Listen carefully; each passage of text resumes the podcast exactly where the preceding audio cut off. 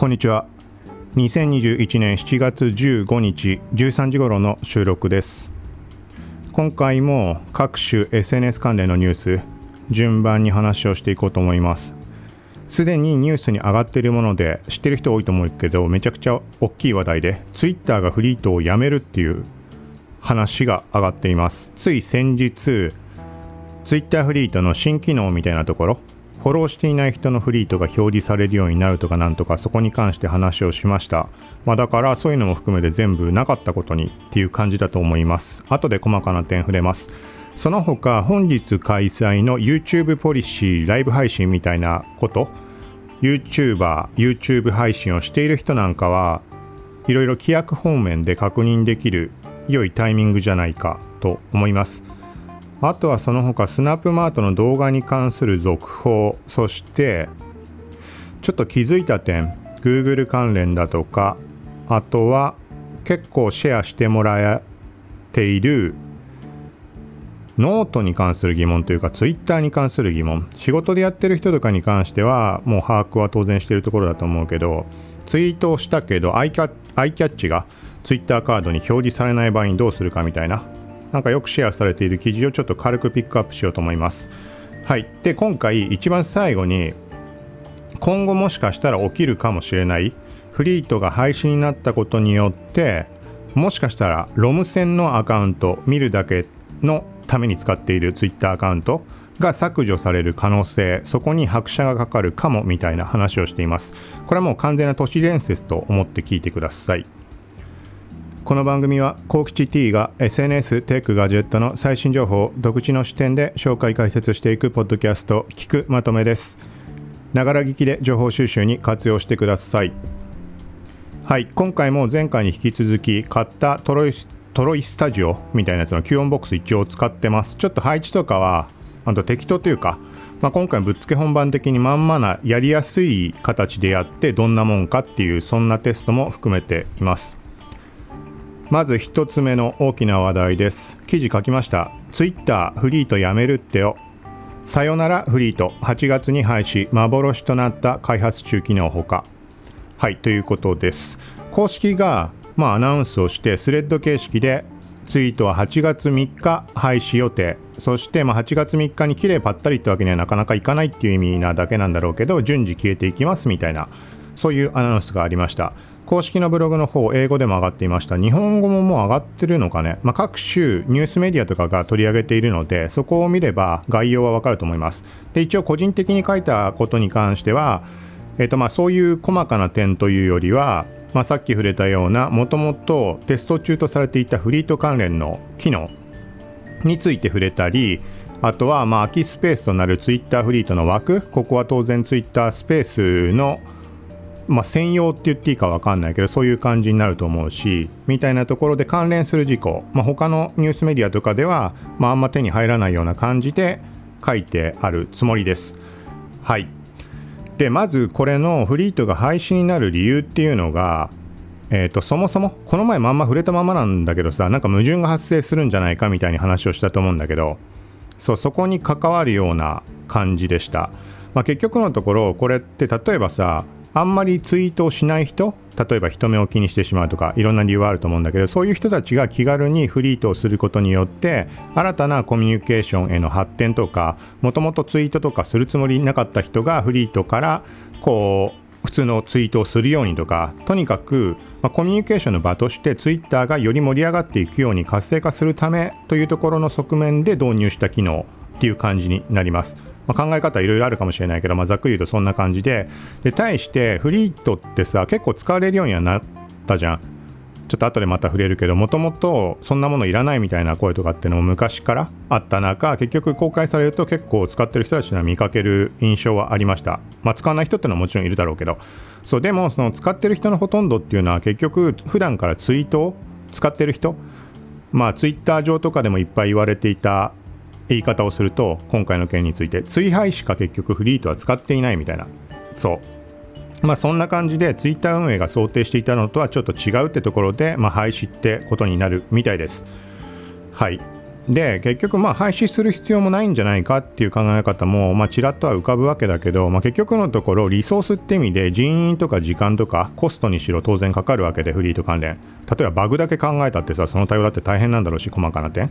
でちょっとした新機能をフリートにつければつけるほど結局ねバグとか不具合の発生するポイントも増える。でイコールなんか新しいものを開発していくってとこへの、まあ、余力がそがれてしまうみたいなところでの廃止だと思います。結構大きい決断だと思うんだけどそう昔からそういうふうに何て言うのかな。まああんまり使われなかった機能なので廃止しますっていうからするとインスタの方がよくそういう言い方してるの見かける気するけどツイッターも前からそういうところって結構話題には上がっていてそうだね。まあ新しい機能の開発にまあ、リソースを回しますっていう感じ。例えばモーメントの時とかもそういう話題あったと思うしはい。まあ個人的にそうまあやめなくてもいいんじゃないかなと思ったけど自分でよくよく考えてみたらまあそうだよなってところを思って今、まあ、話をしました。はい。でこのフリートに関してはえっ、ー、とまあじゃあテスト中だった機能っていう第619回で触れたものかな？配信が遅延していた中で触れたやつ。そこで上がっていたのが今後実装されるかもしれないものとしてフォローしていない人のフリートが上のヘッダーのところに並ぶ、まあ、それこそいらないんじゃないかみたいなそんな話をしました。あとは通常のツイートツイートの下のところに関連フリートとしてフリートに飛べる、まあ、なんかサムネイルみたいなのが表示されるみたいな話も上がっていました。だからつまりはそんな話が上がって間もなくもうツイツイッター公式がフリートは廃止にしますって言ったから、まあ、そこの機能に関しても消えてしまうってことにはなると思います。ただしフリートをこういうふうに開発したり運用していく中で培った技術だとかいろんなところフリートに特化した形で備わった機能ってあると思うけどそういうものは当然今後の開発だとか新機能にまあ生かしていくって形になるのでそうあのー、まあ、テスト中って言ってた、まあ、フォローしていない人のフリートを見るっていうのは別としても関連関連フリート的なものとしてツイートの下に何か関連事項が表示されるとかそういうまあアイディアとか発想的な部分含めてどこかって何かしらの形で磨けるようになる可能性もあるのかもしれないです。はい、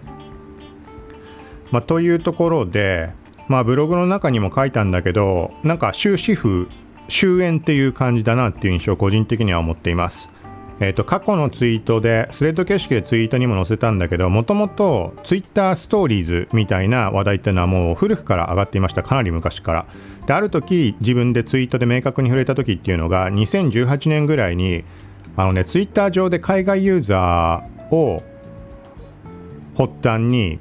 ストーリーズ、ツイッターストーリーズがいるかいらないかみたいなのですごい勢いであのバトルが勃発していたことがあります。ツイッター公式がツイートしたツイートに、まあ、スレッド形式でみんなが戦ってたみたいな。でそれをざっと眺めた限りね8割ぐらいがそんなものいらないっていう意見だったんだよね。で個人的な感覚としてはまあ別にいらなきゃ使わなきゃいい話だし別にいいんじゃないのみたいな感じで意見を書いていたんだけどそう。で例えばさインスタで不具合が発生した時にみんなツイッターに押しかけて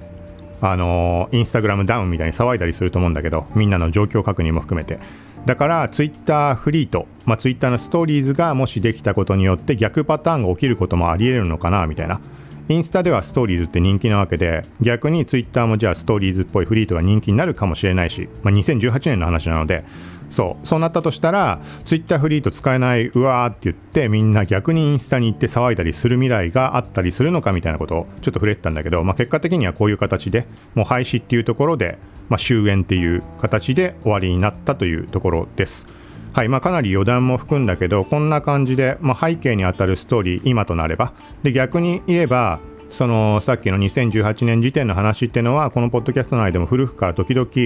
あの引き合いに出した話はしていたと思うので、まあ、これはなんか噂レベルとか何ていうのかなただの雑談余談みたいなところも含んでしまうけどそこから読み取れる何か今後何が起きるとかなんか可能性とかも含めて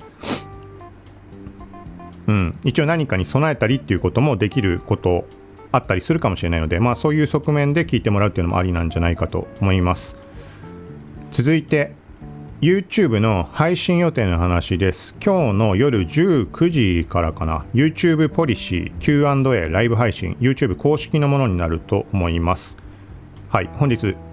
2021年7月15日の19時から20時ってことになっています。はいでこれはこの前ポッドキャスト内でも触れたけど事前にえっ、と質問事項の募集とかがそうされていましたなんて言うんだろうなあの掲示板みたいなところで YouTube、Google のって言ったらいいのかな。はい、で一応今 YouTube の番組の URL から飛んで見てみると概要欄にこの URL も貼ります本日のトピックとしてまずオープニングそしてコミュニティガイドラインとは YouTube の取り組み Q&A YouTube からサポートを受けるクロージングアンケートっていう形で、まあ、内容一応目次形式で載っています。その他結構細かくなんか各種ヘルプへのリンクも貼られてるかな。ちょっと早口でざっと読みます。まずネット上の嫌がらせいじめの問題について YouTube と一緒に考えよう、まあ、リンクが各種あのこの項目に対して貼られてるってことです。で次が本日カバーしたトピックに関するヘルプセンターコメントのスパムを管理する。そして YouTube のチャンネル収益化ポリシーハラスメントやネットいじめに関するポリシー著作権に関するよくある質問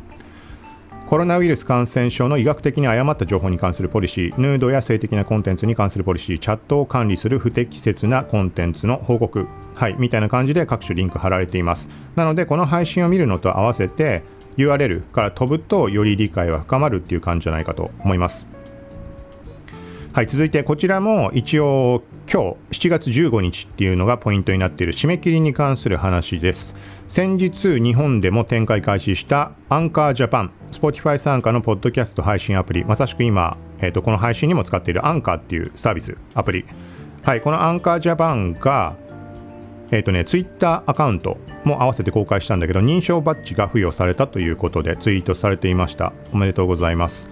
はい。ちょっとごめんなさい。先に締め切り関係ないとこ言っちゃった。あのちょっと目次書いてあるところからそのまま拾ったので、そうで、7月15日、今日があの締め切りになっているものが、アンカーから配信をしているポッドキャスター、配信者の対象、配信者が対象になっているプレゼントの応募締め切りが今日までってなってます。ちょっと時刻まで確実に確認してないけど、今日中だったら大丈夫なのかな。はい、プレゼントの内容って多分まだ公開されてないような気はするんだけど、アンカー使ってる人はせっかくなので応募するのはありじゃないかなと思います。続いて写真販売や動画素材販売もしくはあそうだなその辺りの人が関わるところかな。スナップマートが動画販売機能を9月に公開予定という話ですでにクリエイター側は動画のアップロードが可能になっていました。昨日おとといあたりから。はい、でスナップマートの動画コンテストが開始というところでいつもの写真をアップして参加するコンテストあの形式で動画版が今動き始めたというところです。はい。ちょっとね細かなところは結局把握できないです。なんか価格がもう発表になっているのかとか動画の例えば最低サイズとか一番短くて何秒以上必要かとか大抵大体は5秒以上ってなってると思うんだけど一般的なストックフォトサービスだと。ちょっと明確なところはわからないです。ただし、今回のコンテストの中に最小サイズは写真と同じなのかな？なんか640ピクセル以上だか480ってなったかな？まあ以上っていうのが出ていた気はします。その他なんか時間を書かれていたようなコンテストのページにちょっとちゃんと見ないとわかんないけど、まあ気になる人は見てみてください。漠然となんか10秒みたいなのが頭にあったような気がしたんだけど、はい。まあこの点に関してはこの前も触れたけど、あのなんだろうな。例えばデザインデザインをするデザイナーさんとかっていうのもそうだしあとはライターさんとかっていうのも記事を書くときのアイキャッチに使ったりするのにスナップマートを使う機会っていうのもねあるかもしれないし。でそういう中動画が今後素材として入ってくるっていうのが、えっと、基本的にはおそらく安価で、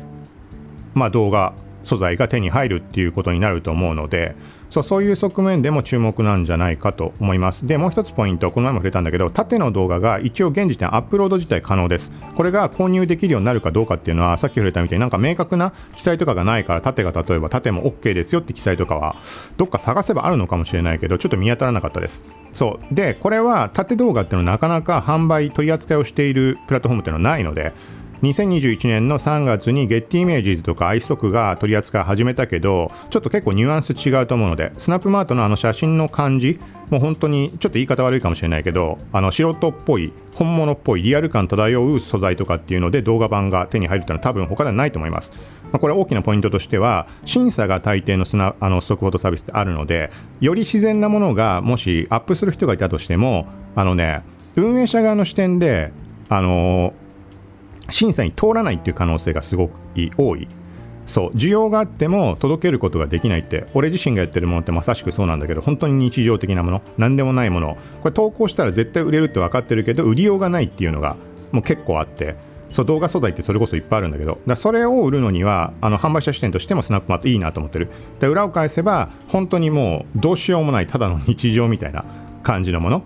そうそういうものをに使うような広告でも何でもさ使うような動画素材っていうのは今後増えてくるし購入しやすい状態になるんじゃないかと思います。だからその中の一つに縦動画だとより TikTok でもリールでも縦の動画への馴染みっていうのがみんな深いと思うのでそういう側面で縦もちゃんと販売されるようになったら、かなりいいんじゃないかなとは思います。はい。まあとりあえず今回のは動画のコンテストなのでまあ動画素材を提供する側の話フォトグラファービデオグラファーとかはい。別にこういう言葉使ってるけどただのごくごく一般の人ちょっとお小遣いが稼ぎたいみたいなそういうノリの人が参加するのももちろん OK だしそう前から増えてるけどこのコロナとかでリアルな職業でしかお金を稼ぐ手段がなかったで仕事を失ってしまったっていう人たちが副業みたいになんか手をつけようっていう時にまずきっかけにとして使うのにはスナップマートってすごいいいサービスだと思うのでそこで稼げる稼げないまた別の話としてものというかデータを販売気軽にで SNS を活用してなんだろうなまあ、ある種マーケティング的なところも培える。で公式もいろいろ最近はなんだっけイベント開催したり YouTube に多分ねこの前開催されたイベントかなんかのやつの動画順番にアップされているみたいなのではい。なんかいろいろ SNS 上で情報収集しつつ物を売ってみたいなところを学ぶのにはすごいいいと思います。なんかめちゃくちゃ話した気がするけど。まあいいや次。えー、とこれちょっと気づいたところです。どうなんだろうぐらいの疑問点も含んで iPhone ブラウザ、サファリで Google 検索をした時にダークモードのオンオフみたいななんか案内が出ました。で、まあタップしたら普通にダークモードになったわけだけど前からなのかなっていうただの疑問です。これは iPhone の Safari で見てたんだけど他のブラウザで Google 使った時にも出るのか出ないのかちょっとそこまで確認は取れてないです。少なからず何ブラウザか試した時は案内は出ないし設定メニューの中にダークモードって Safari で見た時はもう備わっていたんだけどそそのメニューも出ていないので、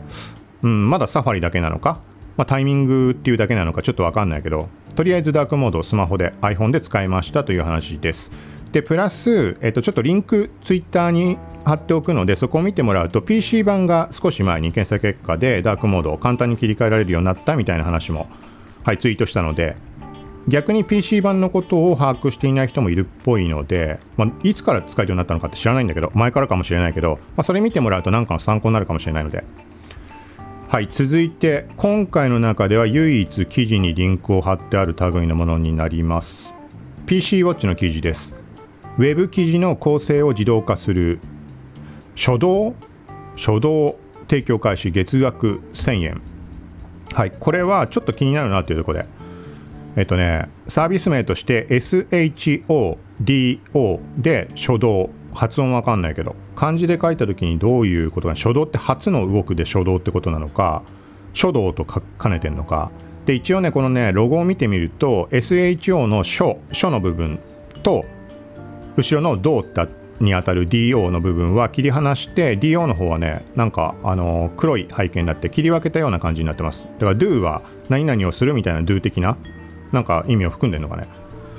ちょっとわかんないけどとりあえずちょっと軽く読んでみます。株式会社全プロダクツは13日オンライン記事の構成自動化サービス初動の提供を開始した。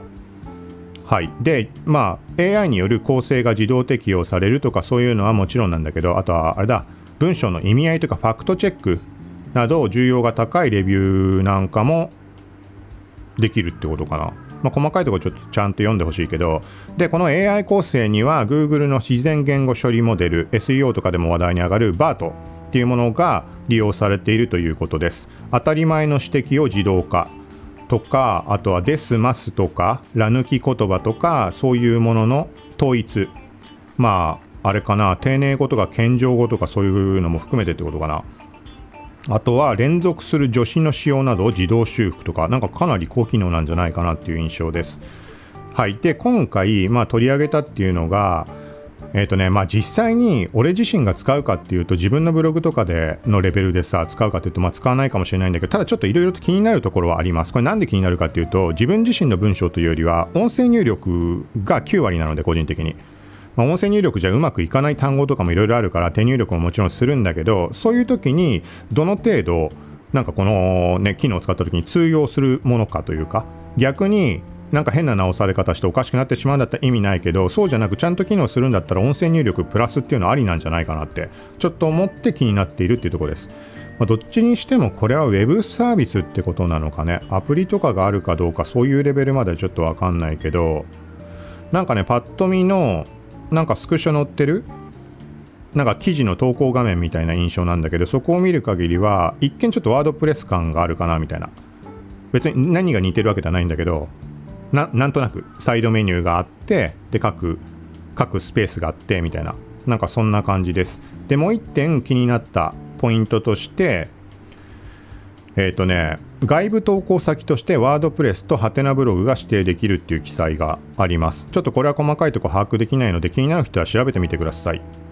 あとはちょっと細かなところ拾い読みで読んでいくとこのほか単語の出現率や文字数漢字比率文の平均の長さなどを分析する機能を備えており SEO 対策や読みやすさのなんとかなどに利用できるとしている。うーん。あ無無料でレビュー機能が使えるベーシック。一応無料で試すことはできるってことだ。あのあんま機能は使えないかもしれないけど。で月額1000円で AI 構成や表記優れチェックなどが使えるプレミアム。やっぱ機能がだいぶ違うってことだと思います。で、さらには月額2000円でメンバーごとのロール管理や Slack への通知機能が利用できるビジネスの3種ってなってます。1000円ぐらいだったらちょっと試してみるのはありかなとはただまあスマホベースで使っている俺が果たしてどうなんだろうっていうのは気になるけどこれはちょっともうちょっと調べるなりしてみてまた改めて続報として話できればと思います。結構気になる感じがあります。まあ主に音声入力に対してどうかっていうところだけど。はい続いて冒頭でも軽く触れたなんかノートの記事で何個かだけね割とシェアされるものっていうのが存在してそのうちの一つ最近シェアしてくれた方がいたのでピックアップという感じです。タイトル読みます。ノートをツイッターにシェアしたけどアイキャッチ画像が表示されなかった場合に後から表示させる方法。はいこれはもうなんだろうな、まあ、冒頭で言ったみたいに仕事でツイッター使うならツイッターに限らず SNS とか使ったりブログ使ったりしてる人には言うまでもないと思うけどツイッターカードバリデータだっけそうそれを使って直しましょうっていう話です。要はノートがって言ってるのはこれはまあノートに書いている記事だからってとこプラスノートからシェアするときっていうのは頻発しやすいみたいなのがあっただけなんだけど要は例えばさ気になった記事があった時でも自分の記事をシェアする時でもツイッターに投稿したのはいいけどアイキャッチあのツイートの下の画像みたいなのやつざっくり言うと。それが表示されない場合ってあると思います。なんかグレーになってしまうとか何も表示されないとか。でそういう時っていうのはどうしたらいいかっていうのを書いた記事になります。はいであんま分かんない人用に言うと Twitter カードバリデータっていう Twitter にログインして使えるえっと、そのまあそのツイートの下に出る画像とかそういうのを管理というか確認用のツールが存在していますでそこで何回も出ない場合も何回もなんかプレビューみたいなボタンを押すと正常に反映されますよっていう感じです。ちょっと細かいとこまでは触れないけど、そんな感じなので、これはリンク貼ってあるので、気になる人はよかったら飛んでみてください。はい、これちょっとノートに限らず何何でも起きます。例えば、スナップマートとかでも割と古い画像とかだったら起きるし、IM とかでも起きるし、俺自身のブログでも、あのー、そういうことあるし、あとは言ってみたら、アイキャッチを途中で差し替えたけど、Twitter 側に反映されない例えばさ間違いがあった時とかってさ画像を作り直したりとかあとは文の最初に書いてある文章をちょっと例えば追記を加えたとかそういう場合にツイッターに反映されなくて困るっていう場合もツイッターカードバリデータっていうそこでプレビューしてそうすれば反映しますあのキャッシュとかの絡みがあるから即反映しない、えーと、クライアントとかっていうのもあったりはするかもしれないけど一応これで解決できます。はい続いて今回一番最後になります。ツイッターフリートを廃止ということで結果的にもしかしたら Twitter で見るだけに使っている何もしないアカウントが削除されるっていう方向に拍車がかかるんじゃないか。ちょっと分かりづらいかもしれないけど。ちょっと2つに切り分けて話をします。まず最初の項目として今回触れた Twitter フリートが廃止される理由原因っていうのが1つポイントになります。で対してもう1つっていうのがそれとは全く無縁にもともと上がっていたロム線。見るだけで何もしないアカウントが削除される可能性がある。削除っていうのは凍結じゃなくて削除です。復活が不可能な削除。アカウント自体がもうなくなってしまう。っていうこの2点。に関して、まあ、ある種都市伝説的にこれは考えてください。俺が紐付けているだけなので。はい。でまずフリートが廃止になる理由っていうのが冒頭で言ったみたいにそのコミュニケーションの活性化とかもともと発言をあんましない人たちが発言を開始するポイントにはならなかった。っていう話になります。まずそれが一つポイントとして、まあ、さっき言ったみたいに追廃とかそういう人たちしか結局フリートは使ってなかった。そうだからこれをもうちょっと拡大してちょっとこの後の項目に無理やりつなげるためにあえて言うとフリートを機能を備えたことによってロム線アカウントたちが動き出すことはなかったってちょっと頭に入れるというか考えてみてください。ここはもうこじつけになるので。はい。でその結果ロム線アカウントが削除される可能性がある。そこに拍車がかかる可能性があるっていう話になります。今回言いたいのは。でえっとまあ、この後半に話したロム線アカウントが削除される可能性っていうのがそもそもなんで話に上がっているのか今回あの、話として取り上げているのか。この大元に当たるのは2019年多分ちょっとこれ記憶で話したので曖昧かもしれないけど2019年の12月11日以降半年以上ログインしていないアカウントが削除されるっていう噂が広がりました。1ヶ月前の11月ぐらいに。これなんで噂が広がったかっていうとメールが届いた人がいるっていう話でした当初。でまあ海外ユーザーになんかねメールが来てたらしいんだよね。なんか半年6ヶ月以上ログインしていないと削除しますよっていうなんかお知らせというか警告というか事前通告みたいな。そう。でそこに関してツイッターが後々その公式発表をしたものっていうのが実際にそういう計画はあるっていう話でした。でただし12月11日以降 削除される対象っていうのはまずは EU 圏のユーザーが対象。でなおかつ事前にメールを送っているので届いていない人は対象外だっていうそういう話。でこの削除が開始する日付になっても結局そのまあそういう動きにはなりませんでした。実行されなかった。なんでかっていうと追悼アカウントとかどうするんだって。亡くなった方のアカウント残ってるのそれ勝手に削除してしまうのかってそれひどくないかっていう話で一旦ストップになりました。なので配慮が足りていなかったためまあ一旦保留っていう形になって多分まだ進展がないと思います。はい、だから逆に言うとツイートアカウントを実装するって話はその後も結構割と話題になったんだけどツイートアカウントまだ実装されてないんじゃないかな。何ヶ月か前にツイートアカウントとボット関連のアカウントに関するなんか話ってまた再浮上していたんだけどまだ動いてないと思います。はい。でその中のまあ本当にその削除してしまうえっ、ー、とログインしていないアカウントを削除してしまうっていう件の延長線上にロム線アカウント何もしないアカウント見るだけ専用のアカウントも削除するっていう噂というかそういう話が過去に上がっていました。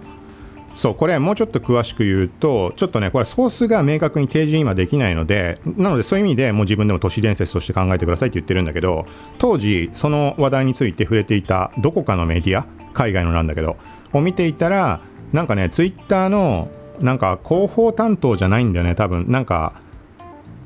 まあなんか匿名を前提にみたいな話で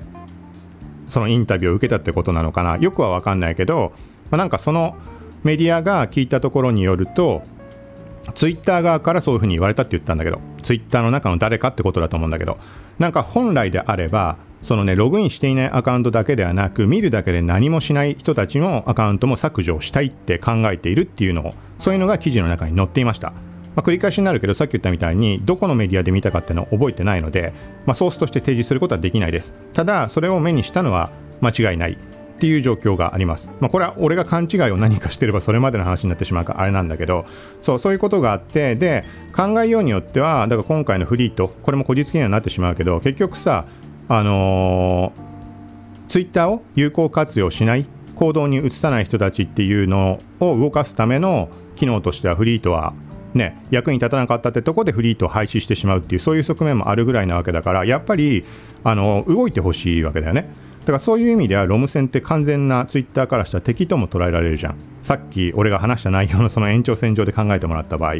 そうだからもう本当にその記事の中で書いてあったのは本来であればもう何もしない人たちも削除したいぐらいだっていう。でそういう可能性を匂わせたいみたいな書き方は確かしてあったので。そうだからそう考えると今回のフリートの廃止っていうところの理由の延長線上にはロム線アカウントが削除される。そこに拍車がかかるかもしれない。みたいなところ。まあ本当に何回も言うけどこじつけであるんだけどもうこの先に起こることとしてあっても起きてもおかしくない内容として今回取り上げました。はい、ちょっとややこしい言い方になってしまったかもしれないけど、まあ、例えばさ、個人で使ってる人たちであれば、簡単な話、放置してるアカウントだったらもういらないって思ってる人たちもいると思うけど、例えばさ、ビジネスで何かのプロジェクトごととかさ、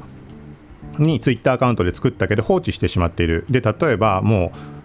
う管理していたスタッフとかが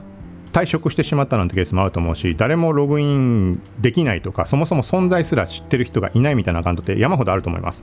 そうだからそれをもし今後動かす誰かが知っていてさどうしようみたいに思うタイミングであれば動かすんであれば早い段階で手を打っておいた方がいいですよとかそういう意味合いを含んでいます。そうロム線の話は別としてもっていうところ。あのログインせずに放置してあるアカウントに関して。ちゃんとあの稼働させた方がいいですよっていうそういう意味合い。だから先に備えられるんじゃないかなっていう意味合いも含んでの話になります。はい。で合わせてもう一つビジネス関連で重要かなって思うのがこのねそのログインしないアカウントが削除された後にはどこかの段階でユーザーの ID の開放が始まるはずです。この件に関してはユーザー ID を開放するためにそのログインしないユーザーたちのアカウントを削除するっていうふうに、えっと、あその理由がユーザー ID の開放が目的じゃないかっていう問い合わせに対してはそうではないっていうふうにツイッターの公式が回答したっていう話ありました。まあ、何にしても結果的にただタイミングとかは分かんないけどユーザー ID に関しては開放予定だっていう話も上がっていたはずなのでそうだから、まあ、ドメインなんかと一緒でさ自分の例えば会社でも自分クリエイターでもさ個人でも何でもいいけど使いたい ID 名が取られているすでに。でもなんか何にも使ってないのに取られてるだけで腹立たしいなんてこともあったりするじゃん。だそれがどっかのタイミングで解放される時があるかもしれないですっていうそういう話になります。そうだからロム線の方に関してもそういうところってね少なからずあのー、使われてしまっていて取れないみたいな ID もあったりはすると思うのでうんだからどこまでこれをツイッター側が重要視というか、まあ、そこは目的じゃないと言っているにしても、うん、あんまり嬉しくないとはロム線に関しては思っているわけでそうだからまあ何にしても、あのー、何かしら最低限例えばさロム線に関しては今はもう噂レベルというかその都市伝説レベルとして考えてほしいと言ってるけどたまにツイートだけちょこっとするだするようにはしておくとかなんかそんな感じの対策をしておかないとっていう話になります。まあ話の途中で触れたみたいに事前にメールで告知はあるっていう話だったのでまあ分かるはずなんだけどとは言ってもねメールまで管理していない可能性っていうのもあるだろうしなんか Twitter アカウント開設用に Google で取った取ったとかでさもうそのログインもできない状況とかもあったりすると思うので、まあ、何にしても前倒しでこの辺りは気にしておいた方がいいですよっていう話になります。ちょっと思いついたのでせっかくなのでもう一つ補足で言うとどれだけの人たちがそのメアドメールアドレスに届くお知らせをチェックしていないかっていうのがよくわかるいい例として2021年の頭ぐらいだけ1月ぐらいだっけ1月20日前後ぐらいにあの公式マーク認証バッジが一斉に外れたっていう騒ぎになった時あると思います。あの有名人とかセレブ含めて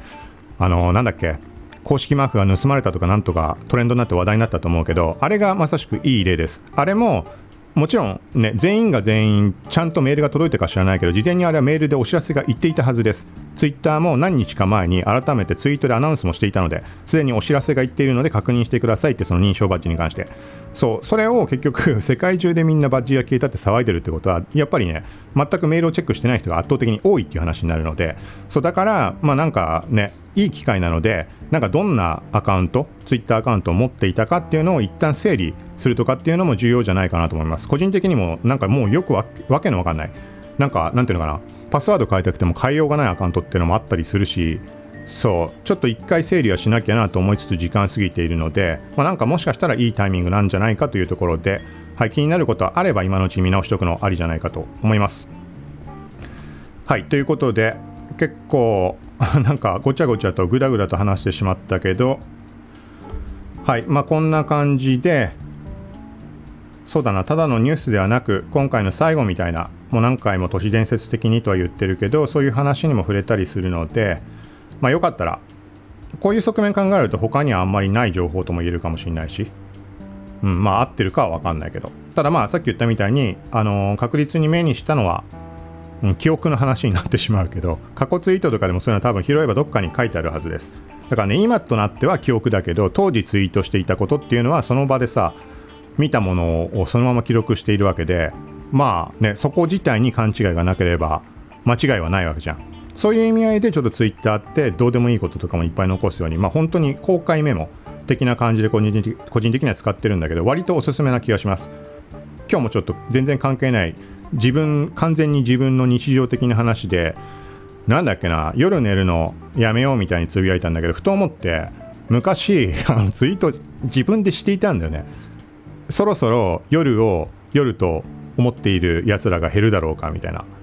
そうまあ基本的には夜中完全に起きていて昼間寝るっていうのが長い期間だったんだけど最近ちょっとなんでか分かんないけど夜寝るようになっていてそう。だからそういう意味合いで自分への戒めにも今回なったみたいな。ところがあってなんかいろんなことを残しておくっていうのはありなんじゃないかなみたいに感じた瞬間でした。そうこれさ前にもツイートしたけど今のだっていまいちピンとこないかもしれないけどあのメモってしてもさどこ行ったかもうメモ自体がどこにあるか分かんなくなったりするじゃん。例えばあるタイミングでよしじゃあ今日からは Google Keep でメモを残すようにしようとか切り替えるタイミングもあったりするしちょっとこれは重要だから紙で残そうとかいろんなことやってもどこに何があるのか分かんない。そもそもメモしたことすら忘れてしまう。気づくことすらできない。っていう中 Twitter っていうのはこの公開メモとしてすごいあのね威力を発揮するなと思います。なんとなくこれこんなことを頭の中にあるんだけどなんだっけなと思った時にツイートを自分でエゴサまあ ID プラス何々と思い当たる言葉で打ち込むと大体出てくるので。そうそれであのねかなりこの人生上役に立ってるというかそうそういう意味合いでツイッターにが何に活かせるかっていうとなんかねもうね細かいいろんなこととか関係なく例えば人とのコミュニケーションとか仕事とかそんなことじゃなくメモなんだよね。もう完全に。ただ1点怖いのは あの凍結。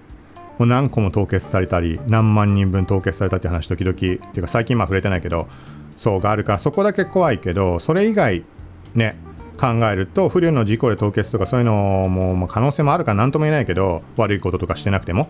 まあ、実際わけ分からず凍結されたっていうのがあったわけだけどそうそこだけ怖いけど、まあ、なんかあの記録残しておくのには本当にいいサービス、まあ、道具みたいな話になってしまうけどだなとは思っていたりします。はいということで今回は以上です。その他えっ、ー、と、インスタかなんかで話をしなきゃいけないものがあったんだけど、今回はもう時間結構経っていると思うので、ここで終了として、次回以降にちょっと回そうと思います。はい、ということで、また近いうち、一応毎日更新という感じで継続しているので、また今回配信されるされないとか、Apple Podcast に関しては遅延があったりするかもしれないけど、